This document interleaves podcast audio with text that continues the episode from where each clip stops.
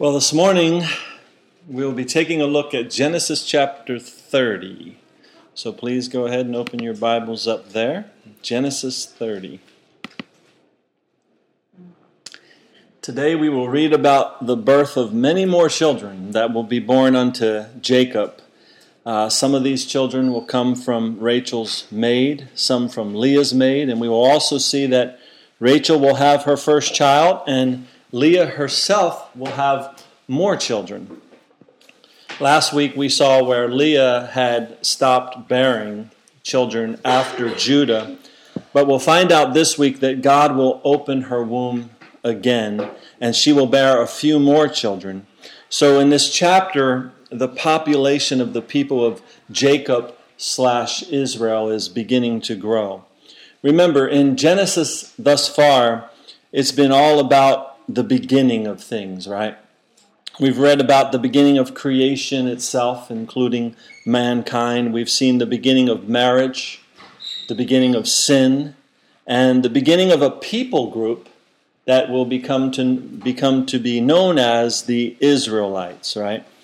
So let's go ahead and, and jump on into it here. But like I said, we're going to see a population boom here with, uh, but we're going to learn quite a bit, I believe, from these verses today. So uh, Genesis chapter 30, verse 1. Now, Ra- now, when Rachel saw that she bore Jacob no children, Rachel envied her sister.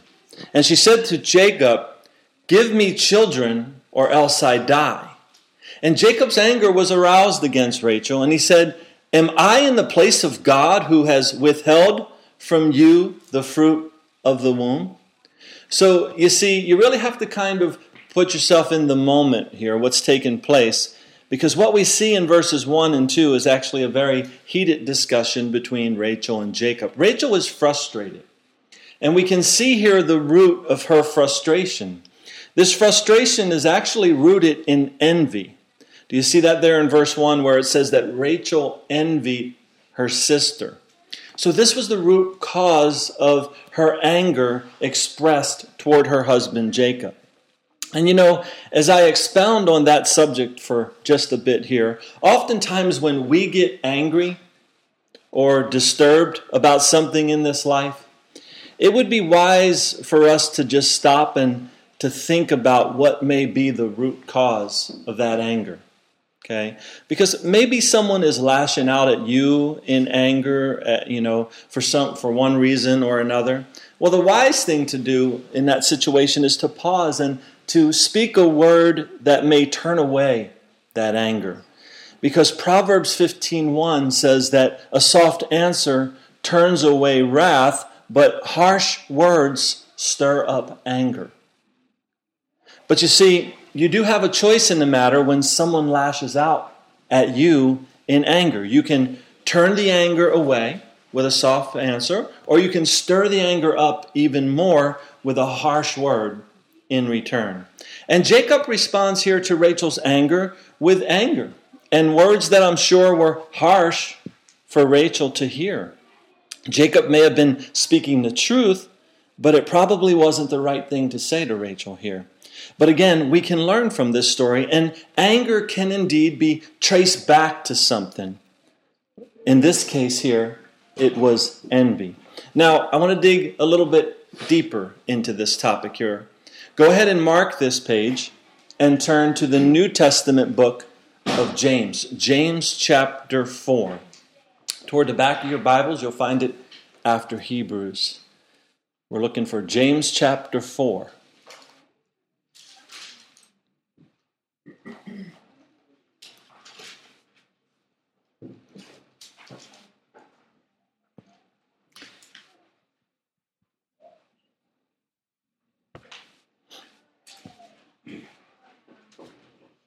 Okay, James chapter 4, and we'll start reading in verse 1.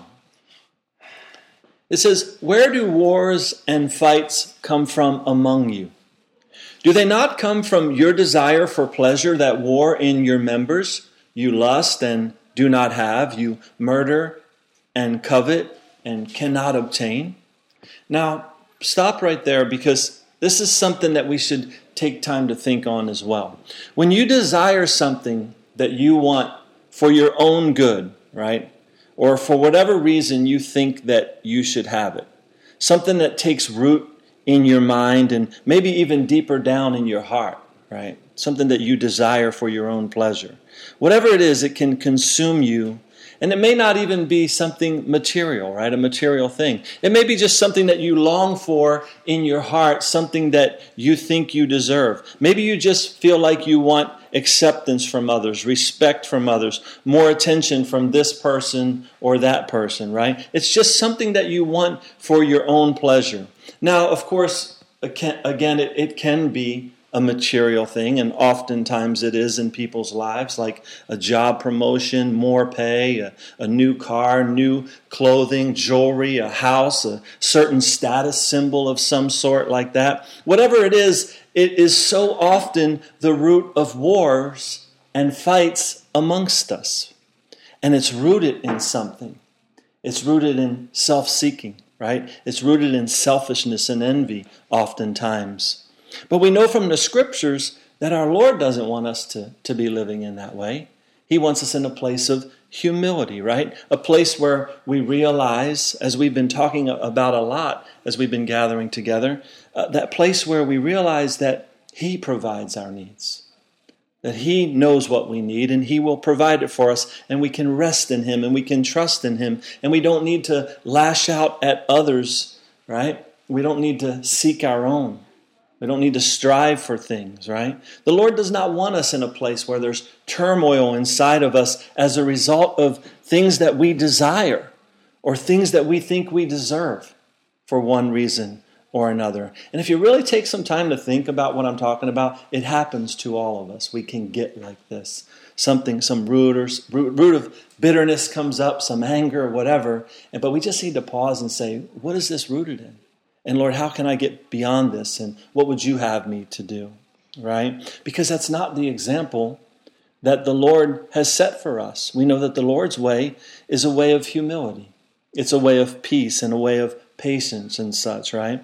We're not to be self seeking. We're not to be envious, trying to always get what we want or what we think we deserve. But that's kind of opposite of what we see in the world around us. That's what everybody's doing. Everybody's striving for their own. Everybody's trying to get what they can get, right? But if there's strife in your life or you're just mad about this or that, you should take some time to find out the root cause of why you're feeling the way you are, right? And the way you can find out the root cause is to, to stop and to go into times of prayer and meditation on the word of the Lord and to seek the Lord and to see how He lived and how He desires us to live. That's written for us in His Word, right? And the more we hide the Word of God in our hearts, the more we will grow in our understanding of Him. And we'll be able to find that we, we won't sin against Him. We won't behave in such a way, right, where we blow up in anger and things like that. And as we flip back to Genesis chapter 30 now, Rachel again is envious. And this envy turns into anger, and her anger triggers an angry response from her husband, Jacob. And Jacob says some words to Rachel that probably didn't help. He gave her a harsh answer in a sense and not a soft answer. And in half of this chapter, we're, what we're going to read now, it's all going to be centered around two women having a battle with each other, right? And we see where it was rooted from, from the beginning here.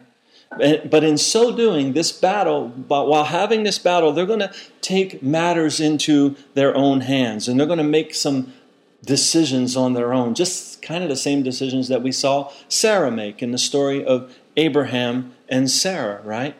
And verse 3 continues, you'll see what I'm talking about. Verse 3 says, So she said, This is Rachel, right? She's talking to Jacob. So she said, Here is my maid Bilhah. Go into her, and she will bear a child on my knees, that I also may have children by her. Then she gave him Bilhah, her maid, as wife, and Jacob went into her, and Bilhah conceived and bore Jacob a son. Okay, again, keep in mind here the state of mind that Rachel is in. She's envious, she's angry, and what we see taking place is now the result of that envy and that anger. Two women will now go to battle against each other. Two wives, two sisters, right? Rachel is not going to let Leah outdo her here. She, uh, she has Jacob's love. We've been talking about that, right? She has Jacob's love, Rachel does. Leah does not, but Rachel is not liking the fact that she cannot seem to bear any children with Jacob. So she comes up with a way to make it happen here. And Bilhah becomes the surrogate mother. Verse 6 Then Rachel said, God has judged my case, and he has also heard my voice and given me a son. Therefore she called his name Dan. Now, again, this is a surrogate mother um, that had the child, Rachel's maid. And when Rachel says here that God has judged my case, maybe she's just given into the fact in her mind that this is the way it's going to be. I'm not going to have children of my own. Whatever she's thinking here, we're really not sure. But remember, with God, nothing is impossible. See, Rachel thinks she's not going to have children of her own. So she takes this route, but with God, nothing is impossible, and God alone is the giver of life. But Rachel now has a son that she can raise, and she names him Dan. The name Dan means judgment. And again, Rachel said there, God has judged my case. So the births will continue now. Verse 7 And Rachel's maid Bilhah conceived again and bore Jacob a second son. Then Rachel said, with great wrestlings I have wrestled with my sister, and indeed I have prevailed. So she called his name Naphtali. So, do you see the competitive nature here of this whole situation? Rachel simply wants the victory over her sister. That's what it's all about here. And again, what did it stem from? Envy. That's where it came from, right? And the name Naphtali there means wrestle. Okay?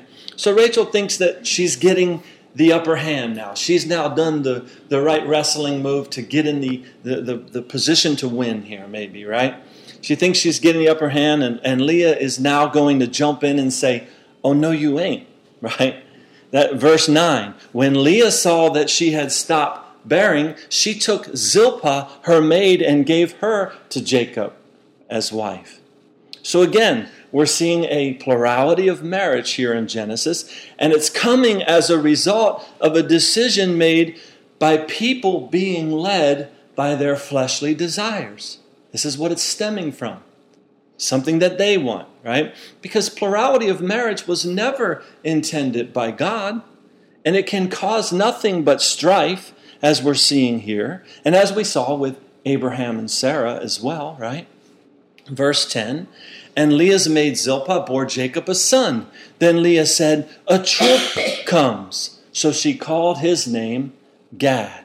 Okay, so the name Gad means troop in a right the military sense and here again we see the true colors of these two women shining through as they operate in the manner of the sinful flesh right it's an all out war between Rachel and Leah and Leah makes that clear by naming her child Gad because this was her strategic move to gain the upper hand now on her sister Rachel. Okay? Remember, as I've told you a couple times in the past, the Bible, especially the Old Testament, does not paint a picture to us of perfect people, right? Instead, we read about imperfect people and a perfect God trying to work through that imperfect people for His will to be done. Now, an analogy that I would use this morning uh, is to think about a recipe where you want to make some kind of a dish to eat, right? The recipe is only as good as the ingredients that you use in that recipe. If you try to make something good but you use bad ingredients, you will still get a finished product, right? You will end up with a dish or something to eat, but it won't be as good as it could be. It won't be perfect. And our perfect God is using imperfect people to accomplish his perfect will on the earth. Okay? And we're just at the beginning of the Bible right now. There's a whole big plan that, that needs to unfold before us that will lead all the way up to Jesus, the Messiah, God's will, right? And Leah and Rachel here in this story, though, they're just fleshing it out. And again, this whole marriage arrangement between a man and more than one woman was not what God intended. It uh, was simply the result of sinful man making their own ill advised choices in life. And can we do that? Can we get outside of the will of God? Can we make choices without seeking God and just do things in our own flesh? Yeah, we can. And that's how we end up getting in the flesh and getting in envy and anger and all of those things in our lives, right? But in this story of Jacob thus far, we've seen that Jacob loved Rachel. Laban deceived Jacob and gave him Leah. Jacob still loved Rachel and then married her. Leah lived unloved by her husband, but her fertility gave her an advantage over her sister Rachel. So Rachel plotted to get even, and Leah plotted to get back at her. Back and forth, back and forth, right? Sinful men and women being used by a holy God Okay? But here's a key thing that we must understand today. You and me do not live in Old Testament times. Okay? We are New Testament Christianity. And for us, Jesus has changed everything. He paid the price for all of this sin, and we must be repentant of our own sin. There's no excuse for us to live like this. Okay? Uh, to, to we are to remain a people that are spirit led people, not fleshly led people, seeking our own will, our own desires, right? When you were born again, you became a Holy Spirit led person, right? And all that we're reading about in Genesis here is written for our learning. So we do not live like this, but rather that we live as the way the Lord Jesus has shown for us to live today. Okay? So, this war between Leah and Rachel will continue on here. And verse 12 says, And Leah's maid Zilpah bore Jacob a second son. Then Leah said, I am happy, for the daughters will call me blessed. So she called his name Asher. And you can start to guess as we go along what all these names mean. Asher, of course, means happy or blessed. Okay. Now in verse 14 here, we'll see that Reuben, Leah's eldest son, has now grown up quite a bit. And verse 14 says, Now Reuben went in the days of wheat harvest and found mandrakes in the field, and brought them to his mother Leah. Then Rachel said to Leah, Please give me some of your mandrakes, some of your son's mandrakes. Okay, so even till this very day, the mandrake is a common plant in the fields of Palestine. Okay, they say it usually flourishes in the spring and ripens about the time of wheat harvest. You can read about that and study about that. But but here we see that Reuben goes out during the wheat harvest, right? And he finds some of these mandrakes. And we also see that Rachel knows that he brought them to his mother Leah, and Rachel wants some of these for herself. Now, what's the big deal with these mandrakes? Well, back in the days that we're reading about here this morning, this plant was known as an aphrodisiac, right? Something that stimulated sexual desire. And Rachel, I'm sure, is very jealous that Leah has these in her possession, and she wants them for herself, and probably wants to give them to Jacob as well. Leah answers Rachel in verse 11 and says, but she said to her, Is it a small matter that you have taken away my husband? Would you take away my son's mandrakes also? And Rachel said, Therefore he will lie with you tonight for your son's mandrakes. Okay, so again, we know that Leah is unloved by Jacob, and she desires nothing more than for him to be with her and to only be with her. Rachel has the upper hand in that Jacob loves her, and Jacob probably spends most of his time with Rachel. So Rachel makes a deal, a deal with his sister Leah here and offers her Jacob in exchange for Reuben's mandrakes. Verse 16 When Jacob came out of the field in the evening, Leah went out to meet him and said, you must come into me, for I have surely hired you with my son's mandrakes. And he lay with her that night. And God listened to Leah, and she conceived and bore Jacob a fifth son. Leah said, God has given me my wages because I have given my maid to my husband. So she called his name Issachar. Okay, so the name Issachar means there is recompense. Okay, so Leah probably did not like the fact that she gave Jacob to be with her maid Zilpah. So she sought God in this matter, and God heard her and gave her another son with Jacob. And this she considered as her, her pay, her recompense from God for the situation. Some, some more time goes by now, right? Probably at least two years goes by. That's an important thing to do, especially when you're reading Genesis, is you've got to pay attention to the time frame that's going by. You just figure, okay, there's nine months with this child, there's the birth, and there's this, you know. So some time goes by now, and we come to verse 19. Then Leah conceived again and bore Jacob a sixth son. And Leah said, God has endowed me with a good endowment. Now my husband will dwell with me because I have borne him six sons. So she called his name Zebulun. Afterwards she bore a daughter and called her name Dinah. The name Zebulun means exalted. Right? Zebulun will be the last son that Leah has with Jacob. Leah did have another child with Jacob, but it was a daughter named Dinah. But for some reason here, Leah again thinks that since she has given Jacob six sons and has outdone Rachel at this point, Jacob will now indeed want to be with her only. Okay? But again, this will not be the case. And it seems like a sad story, the story of Leah. We will hear her name mentioned some more in the Old Testament as we go on, at, at least a handful of times anyway, but this is the last we learn of Leah from a more intimate standpoint of what's really going on in her heart, right? She longed to be loved by her husband, right? She wasn't as pretty as her sister. But as I mentioned to you last week, um, she played an extremely prominent role in the plan of God. Leah did. Because from Leah came uh, Judah, her son Judah. And from Judah came the line of the Messiah, Jesus. So it's kind of a sad story from a human standpoint as far as how it worked out in Leah's life. But God was greater in the life of Leah than her circumstances. And we must always keep that in mind in our lives as we go through this life as well. God is greater than our circumstances.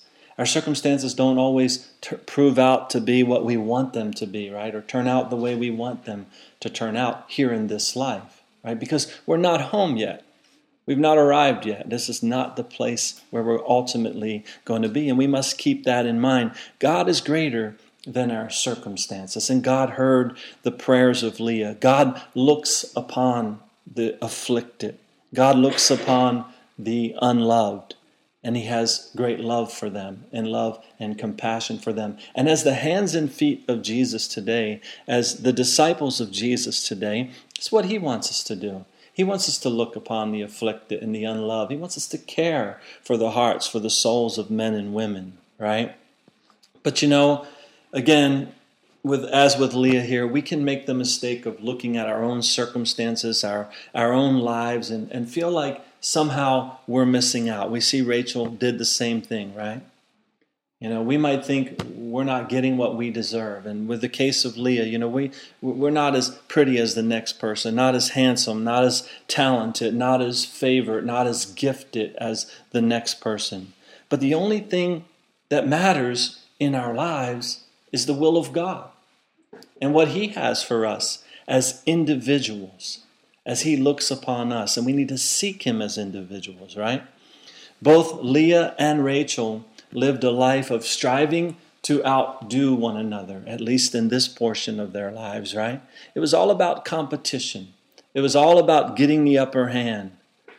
But that's not what it's about for you and me today. We simply must bow at the feet of Jesus, confess him as Lord, and rest in him, trust in him acknowledge Him in all of our ways, right? And He indeed will work things out for good. And now in verse 22, the story moves on, right? And it says in verse 22 Then God remembered Rachel, and God listened to her and opened her womb. So God doesn't favor anyone, does he? He looks upon and cares for each and every one, and it, but it's in his own time we see these things taking place. Rachel wasn't missing out. She didn't need to take matters into her own hands and give her husband to her maid. She didn't do this. That was a result of her envy, wasn't it? That was the, the path that she made for herself. And again, I would exhort you to consider your own actions when situations like this arise and, and see what you know what things are what it's really rooted in, the way you behave. Because God now looks at Rachel and his will is going to be done in her life. She just needed to wait on the Lord to trust the Lord. But she did it her own way. And then verse 23 and she conceived and bore a son and said, God has taken away my reproach. So she called his name Joseph and said, The Lord shall add to me another son. So the name Joseph means Jehovah has added. Rachel already has sons that were born with her maid, but here um, God has added to her another son. And it came to pass, verse 25, when Rachel had borne Joseph, that Jacob said to Laban, Send me away, that I may go to my own place and to my country. Give me my wives and my children, for whom I have served you, and let me go, for you know my service which I have done for you. Okay, so now the story shifts. And now the story is going to move in a different direction, this chapter here, right? We'll move on now from the battle of Rachel and Leah. And what we'll see here in verses, or what we see here in verses 25 and 26 is that Jacob feels that it's time to move on. He feels that he has done all that he can for his father in law Laban. And verse 27 continues And Laban said to him, Please stay if I have found favor in your eyes, for I have learned by experience that the Lord has blessed me for your sake. Then he said, Name me your wages, and I will give it. Okay, so Laban greatly appreciates what Jacob has done. And now that Jacob wants to leave, Laban wants to do all that he can to get him to stay. Now, I have something that I'll share with you here that maybe you can take some time to ponder or to think on, right? And that is do the people that pay you your wages, right? Be that your employer or your customers and such, if you have a business, do they look at you and realize that they have been blessed or prosperous because of you, right? Are you a great benefit to them, or are you just a pain in the butt to them that they tolerate? Do your work ethics, your attitude on the job, and such glorify the Lord? in the eyes of your employer, your coworkers, your customers, right? If not, then maybe you should think about trying to correct that, right? Because the book of Colossians speaks to this topic, and I'd like for you to look at it with me now. And mark this page and turn to Colossians chapter 3.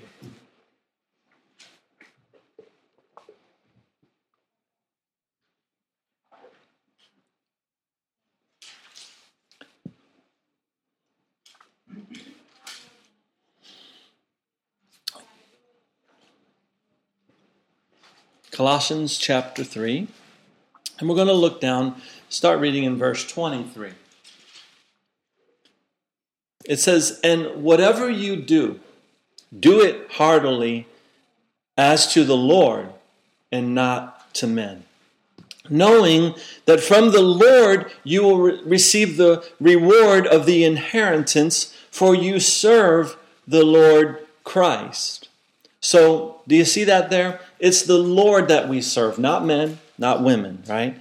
It's the Lord that we work for.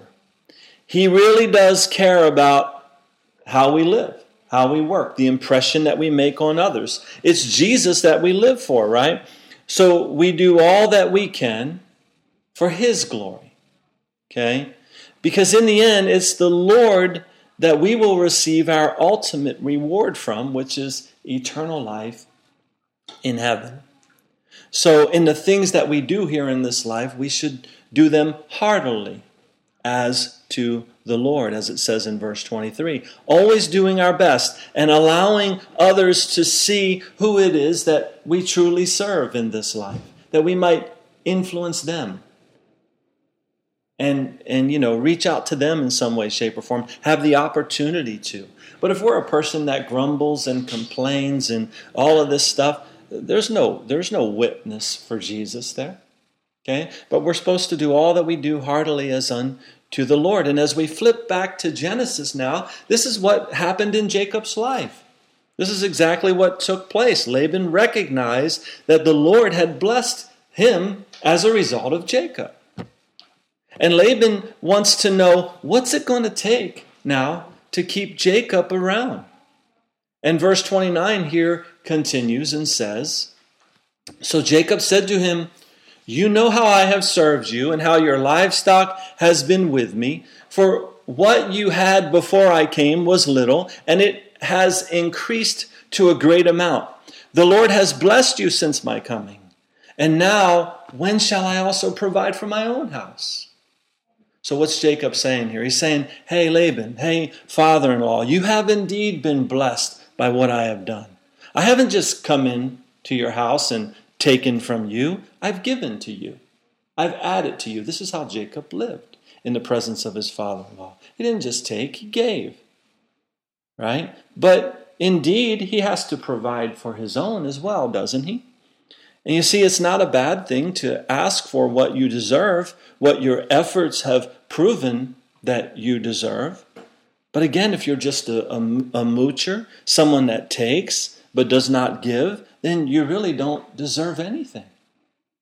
Okay? And again, in the case here with Laban, he knew he was blessed by Jacob. And he wanted to give Jacob more. And Jacob knew he was worth more. So we're going to see some profit sharing that's going to take place here. Verse 31 So he said, What shall I give you? And Jacob said, You shall not give me anything.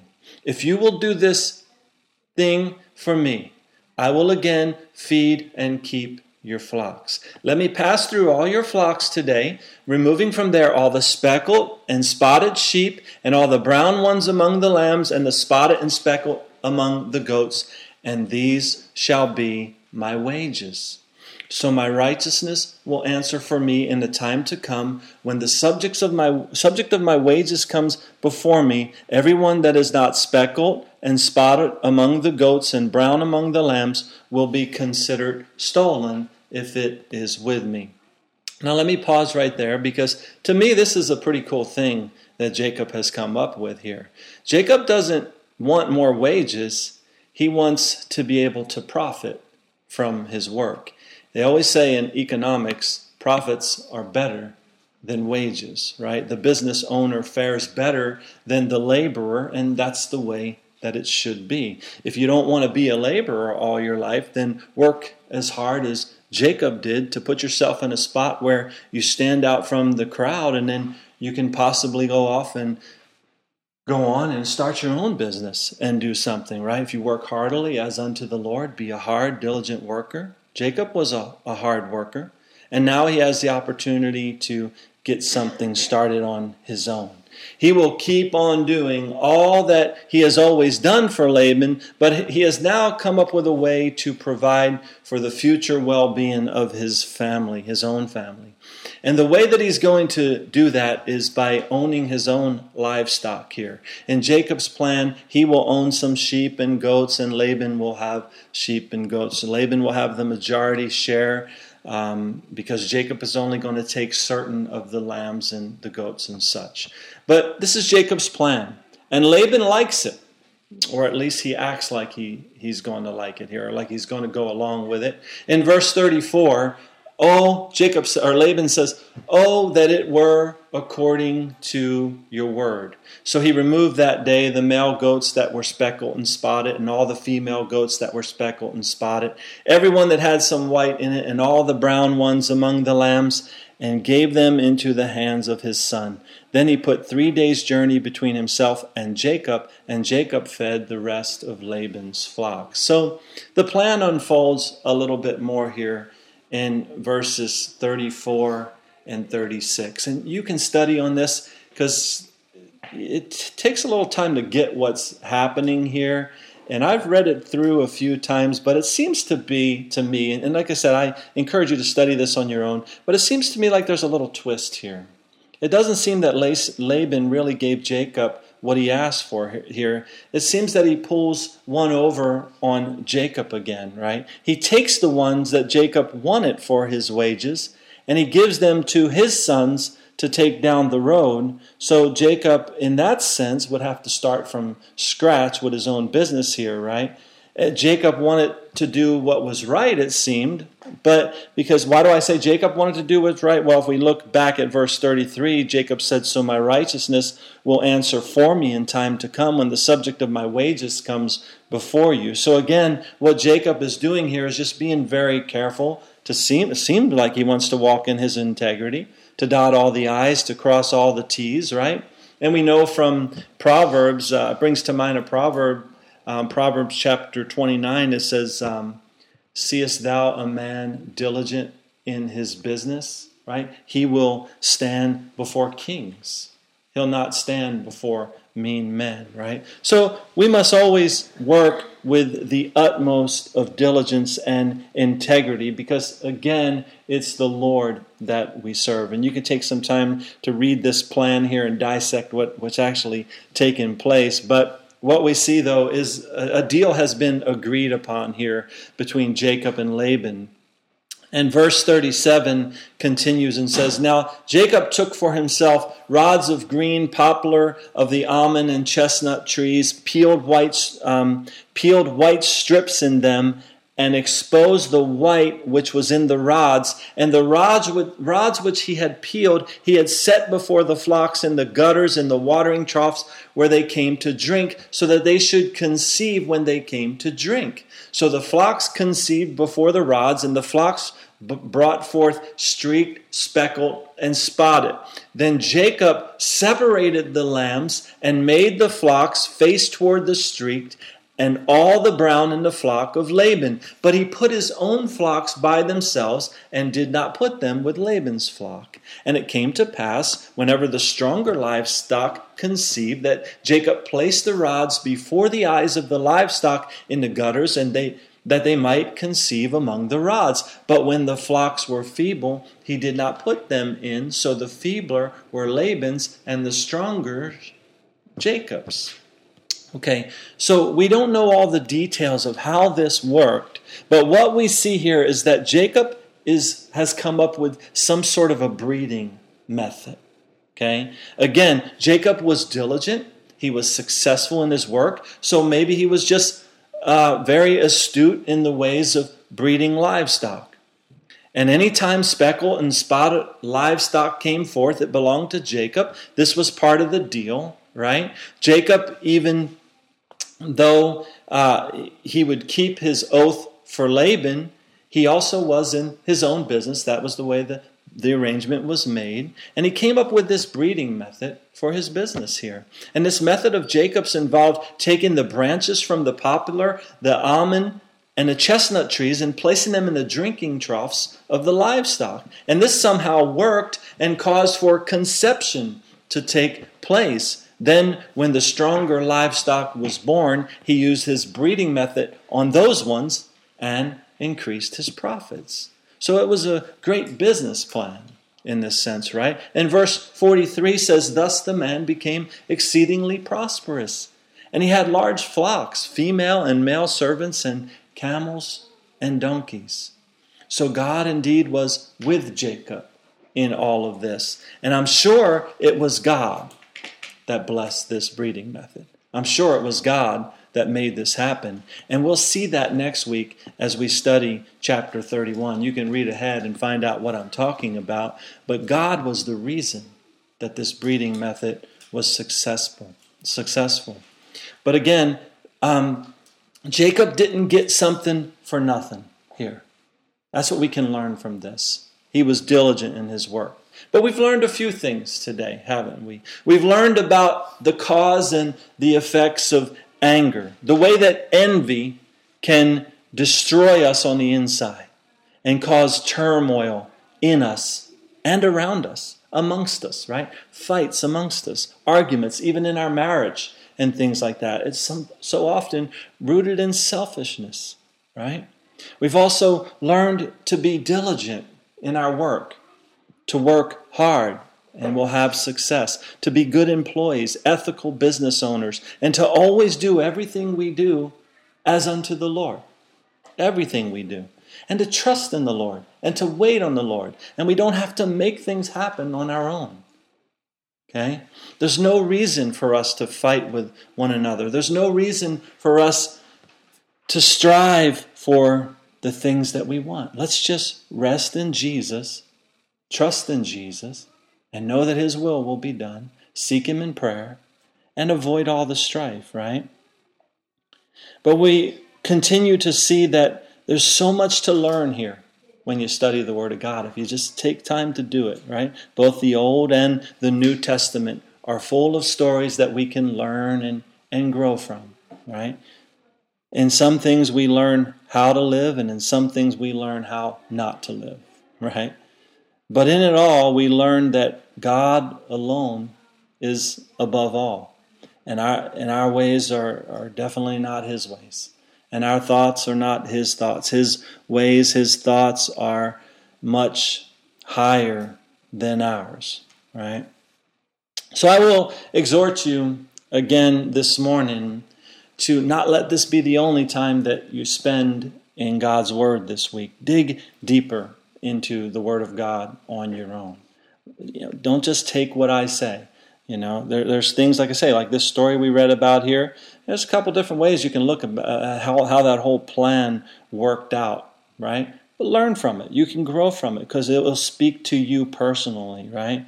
God has it all written down for us so that we might know the way, that we might know the way to go, right? His word is a lamp unto our feet and a light unto our path in this dark world that we're presently walking through, right? And something else I want to say to you all this morning that I don't normally say, and um, that is I want to ask you to share these Sunday mornings teachings with others that you may have access to. You can, people can find them on iTunes. They can find them on uh, SoundCloud. Uh, we're on Facebook by searching a Love Outreach. You can share a link to that page.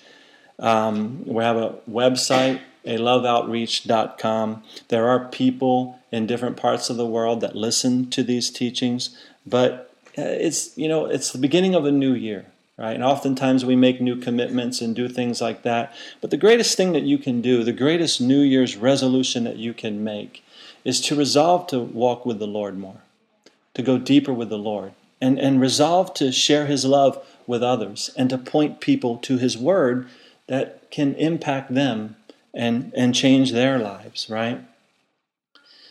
And the thing, though, of, uh, of utmost importance that I will say, the last thing I will say here, is what we learn, when, what you learn when you read the Bible, go live it out. Go live it. To be, I've said this several times before, I know, but don't be a, a forgetful hearer of the Word of God. Be a doer of the Word of God. We just gather as one body like this, one very small body here, but you know, there's people that you influence and people that you see in your lives that that I'll never see, and that's why I say, well, share the. You know, if you if you don't want to share it with them on your own, point them to something like this. Let them go somewhere and and hear the Word of God and begin to study the Word of God. But thanks for coming out. I pray you guys have a blessed week and Thanks for all your support of the ministry in the past year. And let's pray. Heavenly Father, thank you for your great love, God. Thank you for the love that you have shown us, that you have given your only begotten Son, that whomsoever would just believe on him will not perish but have everlasting life. And God, there's nothing greater than that. There's no greater love than that. There's nothing more that we need, Lord, than your love in our lives. There's nothing more that we need than the knowledge of Jesus Christ because there is no other name given under heaven whereby men can be saved. There's no other way. Jesus is the way, the truth, and the life. And we know him, Lord, and we can make him known.